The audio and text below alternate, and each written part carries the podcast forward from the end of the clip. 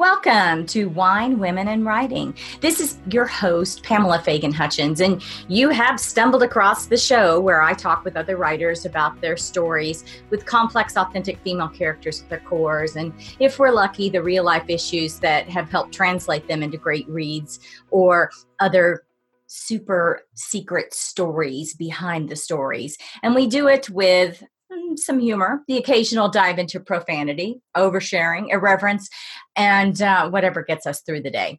So I write these um, mysteries. They are USA Today bestsellers and Silver Falchion Best Mystery winners. So it wouldn't hurt my feeling if you checked my books out as well. And if you get to my website, PamelaFaganHutchins.com, you'll find a, a, a little uh, clicker for my podcast, which is what we're doing right now. And in this uh, particular link, you'll find another link, a special link that lets you subscribe to the podcast and have it delivered automatically to your own device. So check that out for sure. But even better than all that about me is what I have in store for you today, which is pure, delicious, dark, and lovely uh, upcoming release, Fake Like Me, with author Barbara Bourland. Welcome, Barbara. Hi, Pam. Thanks so much for having me. You are very welcome. Um, I am really excited to have you on the show. You've got only, I think, a week until the release of Fake Like Me. Yeah. Yeah. Uh, it's next Tuesday. The birth of the book, baby. Has it been a busy time? Yeah, it has. Um, there's, you know, it's it's such a strange time because uh, there, there's nothing really, other than talking about the book, obviously there's nothing more that I can actually do to the text. And so it's kind of a jittery limbo time, but I, you know, I'll, it'll be over soon enough. um, I'm going on tour, which I think will be really fun. It's, you know, it's, um, all of my publisher does all of the kind of big sales stuff and, and my job is really just to connect with readers. So I'm, I'm looking forward to that. That will be fun. Is this your first full scale book tour, or did you do one to support your first release as well? It is, yeah. It's my first big trip around the country. Um, for my first book, I did a couple of events and um, have continued to do readings and talks since it came out. But um, you know, I think it's harder with a debut novel. I mean, nobody it's your first book, nobody knows who you are. So you can try to throw yourself in front of people and they're just like, okay, well, congrats. so, yeah. I definitely feel you on that. And book tours are so much fun. Where all your will where all I'm not speaking very well yet this morning. I think I better slug my coffee. Where all will you be going to um I'm I'm starting here in Baltimore. I have two events here next week. The first is at the Ivy, and the second is at Greedy Reads. After that, I'll be going to the Twin Cities. I'll be at Next Chapter Booksellers in St. Paul, uh, which used to be Common Good Books, but was recently sold and had a name change. And then I'll be going to San Francisco to Booksmith. Uh, I'll be in Los Angeles at Book Soup. After that, I'm going to uh, RJ Julia in Connecticut, in Madison, Connecticut and I will also be at the uh, Wassaic Fest- the Wassaic Summer Festival in Wassaic, New York. And then after that, I will be in Providence, Rhode Island for an event at Askew with Reading with Robin. It sounds like you've really got the country covered there. You are going to yeah, be racking up the. All I'm missing is. yeah, yeah. I think I'm. I'm looking forward to it. I think it'll be really. It'll be fun. Now, the Wassaic Project was also instrumental in um, uh, support with Fake Like Me, if I remember reading my press kit correctly. And I'm not familiar. Yeah. So tell us a little bit about that. So, the Wassaic Project is a fine arts residency in upstate New York, and it's a little bit ad hoc. Um, two women who are my age started it 10 years ago um, they just started buying up a kind of abandoned 19th century industrial town and converting the spaces very slowly into into workable studio space for artists. And I was in my edits already on this book, and I realized that I, you know, there's something I I did a, uh, this book is set in the world of fine art. I did a great deal of research for it. Um, and when I got to the to the edits, there just I needed something more, and so I sent them the first two chapters. Um, Fake Like Me is about a painter who goes to stay at the private retreat of a group of artists that she's long admired in upstate New York, and that retreat is called Pine City in the book, and it is also a little bit ad hoc. It's uh, it's private. It's a group of friends who buy an abandoned motel and turn it into kind of their own big studio slash playground. And so I had heard about the Wassaic project through the arts college where my husband used to teach, uh, which is called MICA, the Maryland Institute College of Art. It is the oldest art school in the country. And so I sent him the first two chapters and, and said, you know, I'm writing about something that's really similar to what you are. Would you be willing to host me? They don't host a lot of writers. Um, they mostly host fine artists, but I wanted to be around fine artists. And so they offered me a residency and I was there for two months. And I think it was so helpful just to, you know, I had a studio just like everybody else had a studio, although mine had a little table in it and a whole lot of cans of LaCroix. and and uh, yeah, just hearing, you know, artists grind so hard. They spend so much time in the studio. They're they get in at seven in the morning and they can stay until midnight and maybe just nap in there and then get up three hours later and keep working. And so it was really um, being being in the physical presence of everyone's movements really helped me ultimately with the pacing of the novel. So you feel uh, like and being able to you feel like the, the, story really changed over the course of your residency or or the or the uh, tone and and uh, setting or um, the impact? Neither the yeah no uh, it, the story um, i think the story got deeper um, and the tone is the same and the setting is the same but the really the the sense of time in the novel was all the better for me having been isolated in this place and for me to be kind of experiencing what the narrator was experiencing as I was as I was finishing up the book. It sounds super intense, and and, and in fact, the novel yeah. is super intense. Um, so, with respect to your time there, did you find yourself also working in other mediums, or were you sticking with your book? Um, are you an artist yourself? I'm a very bad artist. I am absolutely an artist. Uh, I make work that is definitively non commercial, is how I put it, because no one will ever buy it, which is fine by me. Um, I, I make, I have had a long time ceramics practice. I give away a lot of pottery. If you would like a lumpy mug, let me know. And um, I draw, um, but I draw really banal things. Um, I really like to draw buildings. and uh, and I'm a horrible painter. Um, and while I was at Wassaic, I made no fine art whatsoever. The people around me were so talented, and I um, just didn't. I just didn't need to have that um, moment of comparison. I didn't need to lose any more self esteem. So yeah, but I do make work at home. But that is, you know, that's that's for me. It's a it's a hobby like anyone has a hobby.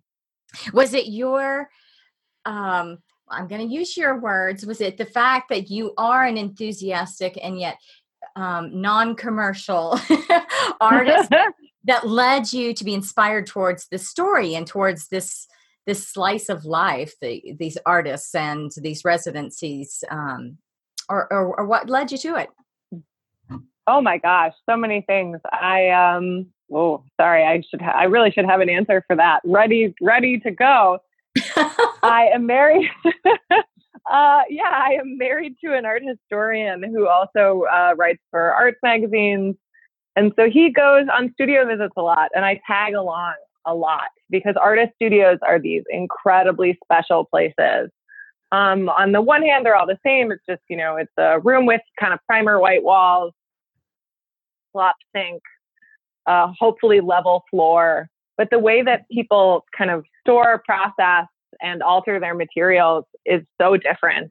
And when you walk into an artist studio, I mean, there I have seen the most extraordinary things in people's studios. I have seen a warehouse that had a, a row down the middle of drafting tables that were back to back. So it was like a spine of drafting tables, so the artist could work on both sides with like a 50 foot length of paper. Oh my gosh. I have seen, uh, yeah, it was amazing. I have seen uh, marble stacked to the ceiling. Um, I've been, I was standing in a warehouse in South Africa watching a guy named Wim Botha, who is an amazing artist, um, run a current through a through a wire. Just just that literally taking an electrical current, running it through a wire, and then using that to cut styrofoam. Um, it is it just I, I've had so many experiences of watching how other people work and and you know I want you want to write about it. And I have so many ideas about artworks that if I had the talent boy would I love to create them. Um, and and so much of contemporary art is so beautiful and so much of it is also so bad. And so it really um, yeah, I think I started writing this book. I made, there's been a huge movement of artists, you know, up towards, up the Hudson Valley, um, up through Dutchess and Ulster and into Columbia counties. And I made some crack on the stairs. My husband about, um, I, it was like some dumb joke about artists killing each other and my husband kind of looked at me and then I sort of looked back at him and I said, Oh, I have to excuse me. And then I just went upstairs and um and wrote something down and then that eventually turned into this book. Well, um, I thought um you captured the some of the i'm going to use the word wacky some of the wackiness um, quirkiness is a, better, is a better word um, wild creativity is an even better way to describe it and the broad spectrum of what people are creating and the the the authenticity and, and the backdrop it gave to the story the depth was really for me as a non-artist cool but as as a writer um, and I don't live in Houston anymore, but for a while as a writer, I spent some of my writing time in a warehouse. It was an artist warehouse, and we just had this Houston um, this Houston writers um, space that was one of the studios, and you could go and and it was you know a, a nonprofit, so you could go and you could be there.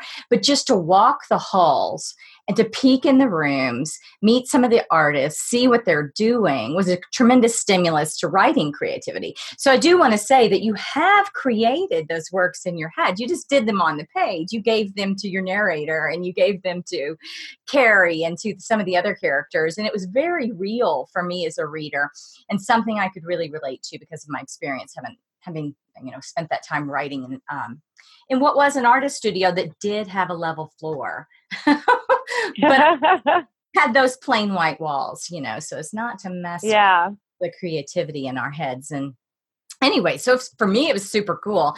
I found it to be really um, uh, something I could visualize. And thank you so much.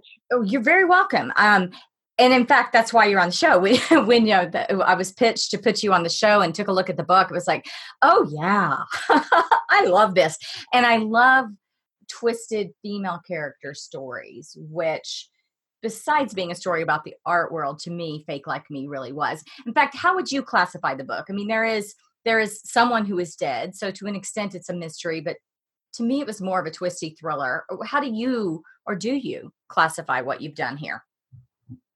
Well uh i you know it's sort of all of it's satire there's a mystery there's um it has the tempo of a thriller towards the end.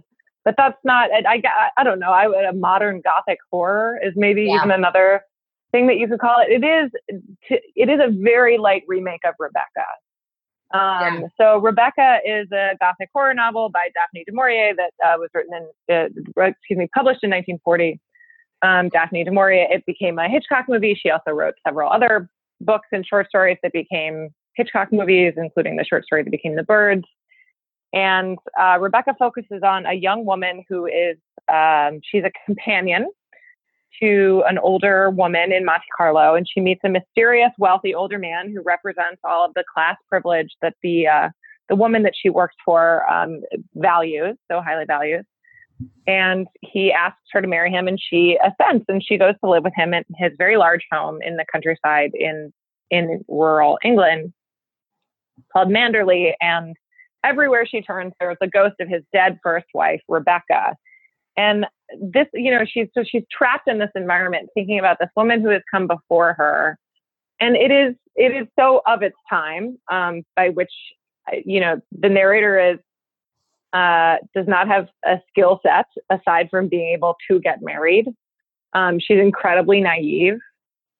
she doesn't have a lot of self confidence, uh, but it is such a there's something about that that I hate the ending of that book. Let me just say that I mm. absolutely hate the ending beyond everything that I've anything that I've ever read. But I think that there's there's something about sort of what it means to be obsessed with people who came before you, right? Um, that I think is really meaningful. And in Fake Like Me, the narrator is very very focused on an artist who has has died before she sort of arrived at this place, Pine City, uh, because she it's not it's not necessarily a romantic jealousy though there is romantic jealousy in the book and sexual jealousy but it it's really a it's a professional question of how how did you make your life and how am i supposed to make my life?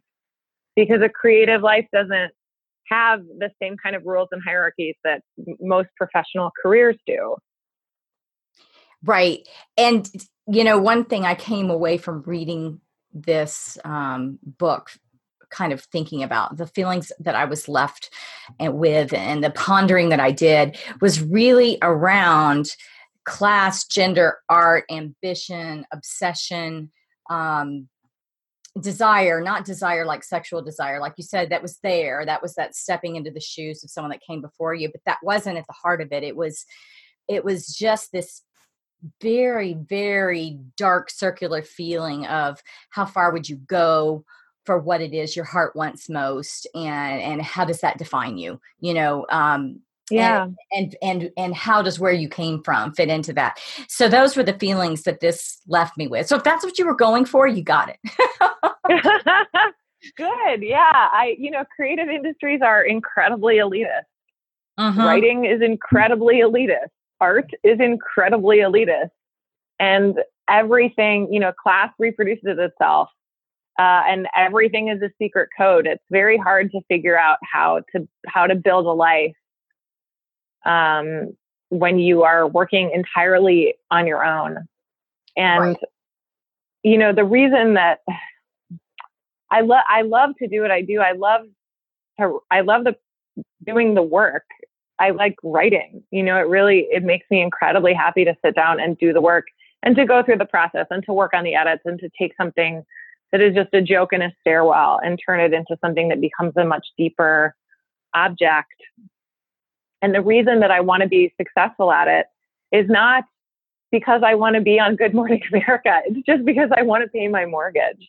Mm-hmm. you know, I think the the reasons that it's not work not all creative workers are kind of like showy narcissist. You know what I mean? It's not um it the the things that we're the amount of time we're willing to spend on our work and the things that we're willing to do are, are really eh, at the end of the day to satisfy some pretty basic needs right and eh, i'm going to echo that because I, I I'm at a place where I'm sure you know what I mean. oh God, oh man, this is this. You're hitting at, at this this incredible nerve for for I think that the the bulk of creative artists. There are some that are out there that are for the Good Morning America slot, like you say, or that want, some people want to be famous, and good on them. Listen, knock it, do it, get it but I just want I want to be able to write without it causing me to have to sell off everything I own and me to live in sackcloth. um, you know, it's it's would be great if I could pay the mortgage. It won't stop me from writing because there is some inherent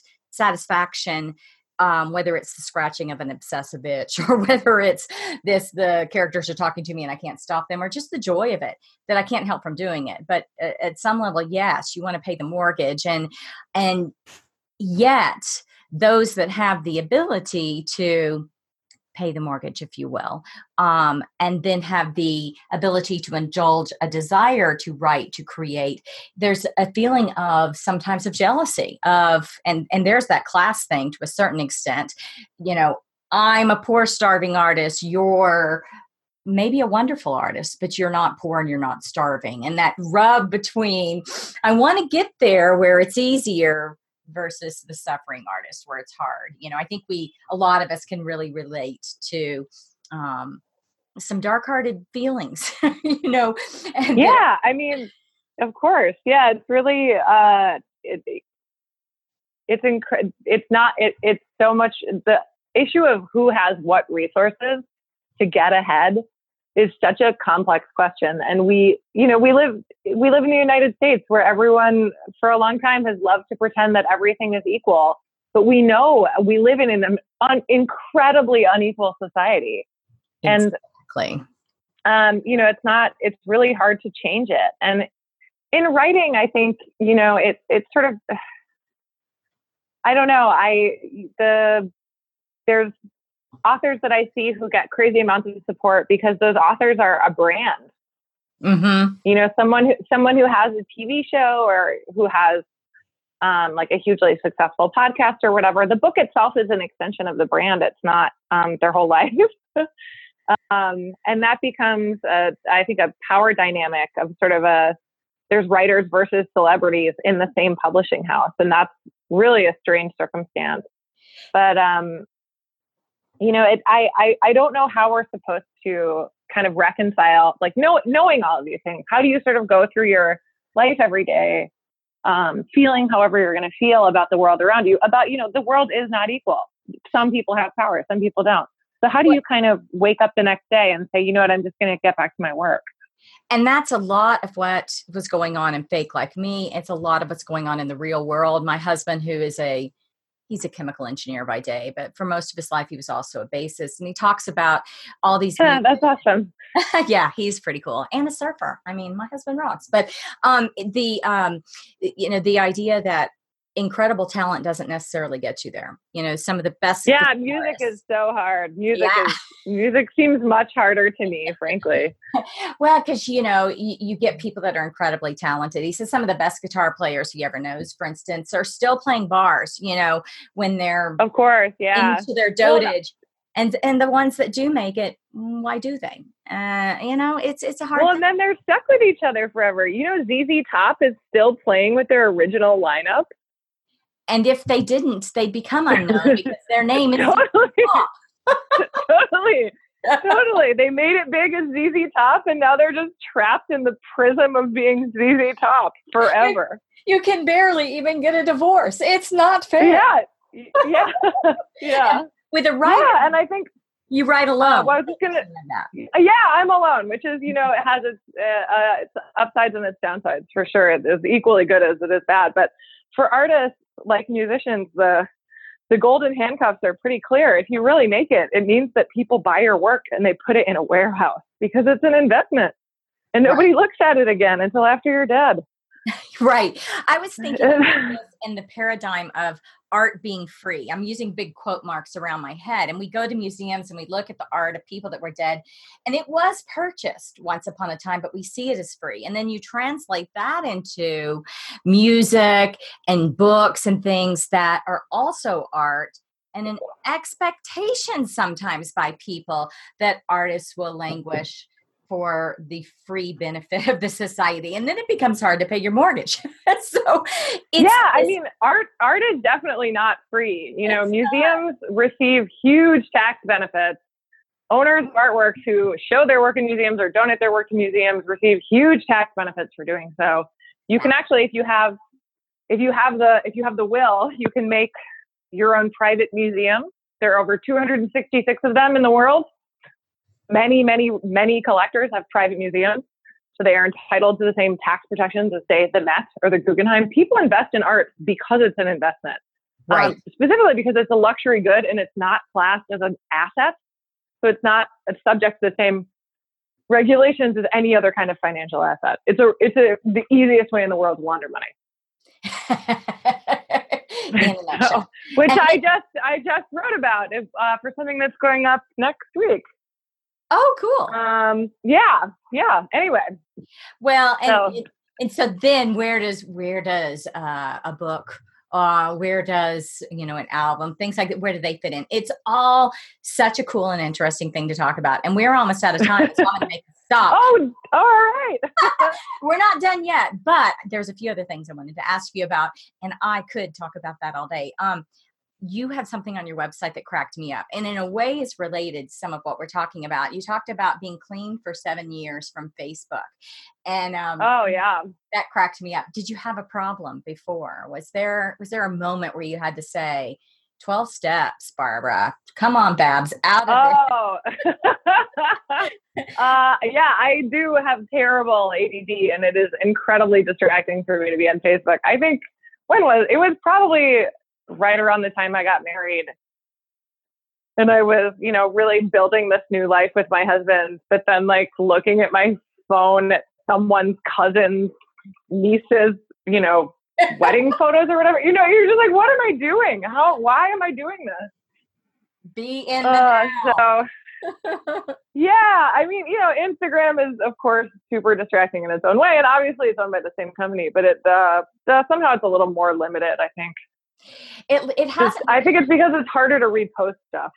Yeah, yeah. I find that I can pull myself away from Instagram. Um, but yeah. Facebook is hard, and and the Facebook I find myself constantly wasting my time on things that are of less interest me uh, to me the the least oh, yeah. interest so it's really tough yeah. and um and it makes me bored it makes me really bored and annoyed and and yet it is this massive waste of time yeah so i that did that did make me laugh and and you know there's some to me comparison towards getting away like going to a residency completely breaking free of stuff that breaking free from facebook that you did so you know it's like it's it's a recovery process good for you thank you and so your writing practice eh, day by day must be quite different from being at for instance Wassaic. Um, do you find yourself to be immersive like that though do you go all in I do. I did. I've been uh, writing novels full time for the past four years, um, and which was fine until I got a second dog. and now, now it's like we had a baby. Uh, we have two mastiff, Italian mastiffs, um, and the older one is fine. She chills. Her bladder is bigger than mine. She loves to sleep. She's a very, a very sweet dog. Um, and then we got this puppy in November, and it is crazy. It is so much work. Um, I can't believe it, and so I feel like it's been years since I had a totally uninterrupted um, set of hours to just write. But I, yeah, I do work every day. I just sort of at this point am now taking multiple dog related breaks. I have a Boston Terrier that will come and just sit in front of me and stare at me, and you know, and it's a false alarm most of the time. But it's a miracle he hasn't been in here barking at you while you're on, you know, on the podcast with me because he's very offended. If I sit in the chair, it's the end of fun. I'm full time too, but it, it's the animals. They kill me. They kill me. In fact, my Belgian Malinois just walked in. Hello, Georgia. Hello, sweetie. Um, so, with um, I'm going to briefly mention, like I said, we're running low on time, but I want to briefly mention your first book. Um, and your first book, what had the, to me the title was absolutely fantastic. Tell us just a tiny bit about your first book, um, because I want people to be able to run the table with you. These two books, and then move on to whatever secret project you have going on right now that I'm going to talk about. But tell us a little bit about your first book. Sure, "I'll Eat When I'm Dead" is a mm-hmm. is my first novel. It is uh, that phrase is a real thing that a very rich woman said in the New Yorker in 2011. Daphne Guinness, who is the heiress to the Guinness Beer Billion, she is uh, super stylish. She has tons of, you know, she has billions of pounds. She has lots of power. And she was doing this interview with Rebecca Mead for the New Yorker while she was doing a photo shoot for German Vogue. And um, she was, you know, she she has this kind of white bouffant, and she's a bit older than I am, and she's someone who I always had thought you must have all the confidence in the whole wide world.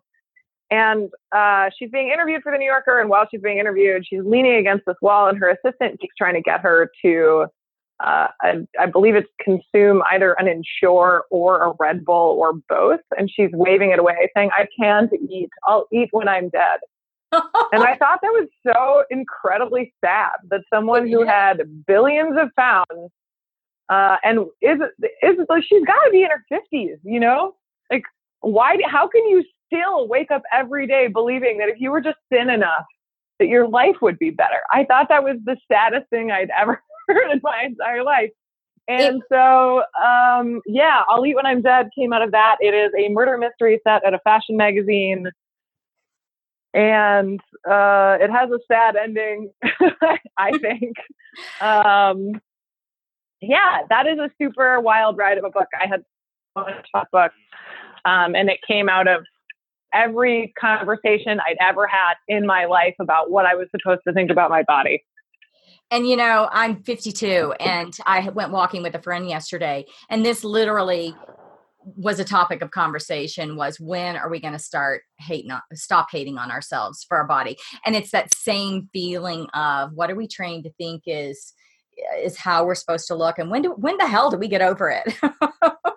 It's really difficult. I mean it, i don't know that it is actually possible for anyone to do. Like the idea that we have we are personally responsible for the way that we feel about our appearance i think is maybe it is maybe not accurate because mm-hmm. we are being convinced in every which way by every person that we encounter that our appearance is important this is what people believe about women is that the way that we look matters Absolutely. And it is reinforced constantly in every single interaction. And I don't know, I've just gotten more slovenly.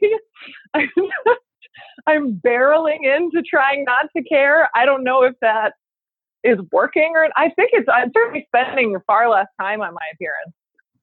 I I don't know if I have changed my mind, but I've changed my behavior, if that makes sense. I think that that's exactly where I am, and that and and it's a it's a catch twenty two because I have changed my behavior. I'm a happier person, and yet there are moments of absolute stark terror and self hatred where I have a have totally. a, a, a, regression. If only I was beautiful. Oh, I yeah. wish I was more beautiful. You just wish it. You just oh. wish it, wish it, wish it. Yeah, it's like um, I'm going to go out and be seen by humans. So all of this yeah. happiness I'm feeling is false because I need to hate myself and get get skeletal suddenly because someone might see totally. me. Do you still live in Texas, by the way? Um, half, you, live, you don't live in half the year in Texas and half the year in Wyoming. And I can tell you, the closer I get to Dallas, the more I feel this. yeah, I I was in Houston several years ago, right around Christmas, and I was there visiting a friend who is a publicist, and we went to. This is literally like a, a sad Christmas story. We went to three Christmas parties, um, and I think all of them had. This must have been in like Southern Living or something. But at every party, the, uh, the caterers and the help hired for the evening took our handbags, took the women's handbags, and put them in a like a guest bedroom. Uh huh. And um, I was the only woman wearing pants at all three of these parties. But anyway, the thing about them taking our handbags meant this is 2017, 2016 maybe. That meant that every man at the party had a phone, and none of the women had phones. So the men were taking calls and texting and looking at stuff on the internet. And we were just standing there getting more and more drunk, just fisting wine. It was, and none of the women around me seemed to think this was weird. At every party, I kept being like, they took our phones away. And these women were just like, oh, honey, don't worry about it. And I was like, what do you mean? What, what is going to happen to us? It feels a little captive. Ah. Yeah, absolutely. Absolutely. But, you know, it was really uh, that was wild. I I've never been to three parties in a row where I was the only woman wearing pants. I I was shocked. I really was. I can't I can't imagine what it would be like to grow up in that environment. It's important to be pretty. Let's just put it that hmm. way. It's important to look. Yeah. And it's even worse. Okay, I'm going to say it. And in Houston versus Dallas, it's a huge thing. I lived in Houston for 10 years. I lived in Dallas for five. And now my husband and I have a a third home in Dallas. It's absolutely killing me, by the way. Don't ever have three homes. It's bullshit. It is not cool. It's not. It's Don't not. Worry, I won't. it's not. Anyway, so every time I go into Dallas, I feel like I need plastic surgery. Oh my god. Yeah. Anyway. Yeah. I, I love Wyoming. I love, I love Wyoming. Yeah. right now, my hair hasn't been brushed in three days, and it's like this complete luxurious retreat for me. And the luxury is that I'm easier on myself. So no, no yeah. being um uh no I can eat when I'm alive, basically. Right. right. Oh my gosh, I wish I could talk to you all day. This has been so much fun. So if you ever Thank you so much for having me. Wyoming, or if you ever come to Dallas or um, Houston again, you've got to look me up or one of a million writers conferences. Let's get together and do this again in person. That'd be great. Thank you so much for having me, Pamela. You're very welcome. And I hope that the release next week is a huge success. Count me as a fan. I really enjoyed Fake Like Me. And for my readers and listeners that know that sometimes that, um, that I have people on the show with books where when you email me and you say, Should I really read it? I say, Uh uh-uh, uh you should read this one. It's really original um, and it's uh, complex and wonderful and, and rich and dark and deep. And while you're at it, you should be reading uh, Splash of Vanilla, which is for the next show. Um, I believe we may have a surprise guest next week. Um, so watch my website for that. And, um, you know, it's not going to hurt my feelings if you pick up my new release that's uh, on pre order right now as well, Buckle Bunny. So you guys do that. And Barbara, thank you for being on the show. Thank you for writing wonderful books. And thank you, everybody out there, for spending your time with us. And until next time, here's to real women those that write them good wine and really great books.